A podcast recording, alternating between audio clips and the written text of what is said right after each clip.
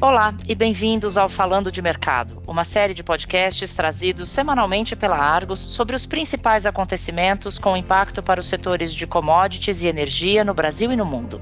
Meu nome é Camila Dias, eu sou diretora da Argos no Brasil e no episódio de hoje eu converso com Alessandra Mello, editora assistente da publicação Argos Brasil Grãos e Fertilizantes, sobre a influência que o fenômeno climático Laninha poderá ter na safra 2022-23 de soja e de de milho no Brasil. Alessandra, bem-vinda. Obrigada, Camila. É um prazer participar novamente do Falando de Mercado. Alessandra, nós sabemos que o clima é um fator determinante na produção agrícola de qualquer país, por isso que há sempre essa expectativa no início de cada safra. Na temporada 2022-23, que está sendo iniciada agora, mais uma vez vamos ter a influência do fenômeno Laninha na agricultura brasileira? Vamos sim, Camila, mas a expectativa é de que os efeitos não sejam tão intensos. E nós vamos explicar isso em detalhes. Primeiro, vale reforçar que o Laninha, que consiste no resfriamento das águas do Oceano Pacífico, já está sendo verificado neste momento e deve persistir até o início de 2023 no Brasil.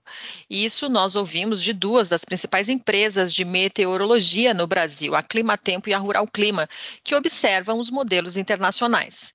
É fato que alguns modelos mostram uma intensidade um pouco menor, praticamente inexistente. Mas o NOAA, que é uma grande referência para esses especialistas, indica a presença do Laninha, essa é uma notícia que sempre preocupa, porque o fenômeno costuma trazer, especialmente na região sul, uma chance maior de longos períodos sem chuva, quando a safra está em desenvolvimento.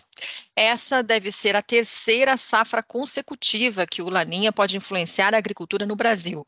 O fenômeno só permaneceu por um período tão longo, de três anos seguidos no país, duas vezes. Uma na década de 70 e outra no fim dos anos 90. Foi o que nos disse a meteorologista da Climatempo, Nadiara Pereira. Na safra de soja 21-22, a falta de chuva em dois dos principais estados produtores do país, Rio Grande do Sul e Paraná, causou perdas de mais de 20 milhões milhões de toneladas em relação ao potencial produtivo inicial. O Brasil deveria colher mais de 145 milhões de toneladas de soja, já que o plantio havia sido feito dentro da janela ideal, mas o relatório de agosto da Companhia Nacional de Abastecimento, a CONAB, estimou a produção em 124 milhões de toneladas. Mas, Alessandra, o fato de ter laninha não é garantia de que os efeitos serão novamente severos, tá certo? Assim, eu imagino que a intensidade desse fenômeno também seja um fator a ser considerado dessa vez. Sem dúvida, Camila, esse ponto que você menciona é muito importante. A expectativa esse ano é de que o fenômeno Laninha tenha um impacto mais fraco nas safras de soja e milho 22 23. E isso tem reforçado as estimativas de uma produção recorde no Brasil. Primeiro, todos concordam que a intensidade será de fraca a moderada. E os meteorologistas acreditam que o Laninha estará em uma fase de enfraquecimento no início do verão no Brasil, que começa no fim de dezembro. O alerta ainda existe para o período da primavera. O Rio Grande do Sul, por exemplo, pode enfrentar períodos de seca no início da primavera, especialmente de setembro a dezembro. Mas a soja no estado é plantada principalmente em novembro, portanto, nas etapas mais importantes para o desenvolvimento da safra, o clima já estará mais próximo do normal. De qualquer forma, a Climatempo prevê chuvas abaixo da média histórica, mas ainda acima dos volumes registrados na última safra na região sul e em parte de Mato Grosso do Sul. E além do Laninha, Alessandra, tem algum outro fator de risco para o clima nessa safra? Sim, esse também é um aspecto importante. Nós conversamos com a agrometeorologista da Rural Clima, Ludmila Camparoto, e ela fez questão de ressaltar que outros fatores não relacionados ao Laninha vêm influenciando o clima e o regime de chuvas, principalmente na região sul do Brasil. Um deles é a mudança na temperatura do Oceano Atlântico, que foi uma das causas da grave seca do verão passado, que ocorreu de dezembro a março. Mas esse fenômeno não pode ser previsto de forma tão assertiva como Laninha. Quando as águas do Oceano Atlântico ficam mais quentes, as frentes frias provocam chuvas mais regulares e de melhor qualidade. Da mesma forma, quando ocorre o oposto, a precipitação torna-se irregular, mas isso ainda é impossível de se prever, segundo essa especialista. Alessandra, e na região centro-oeste, onde está o Mato Grosso, que é o estado que lidera a produção de soja e milho no Brasil, como é que deve se comportar o clima por lá? Pois então, Camila, em julho eu havia conversado com os meteorologistas e o impacto previsto era muito pontual na região centro-oeste. Agora, ao longo do mês de agosto, falei novamente com eles e eles me disseram que está ficando mais claro que no mês de setembro, na primeira quinzena principalmente, a chuva ainda será escassa.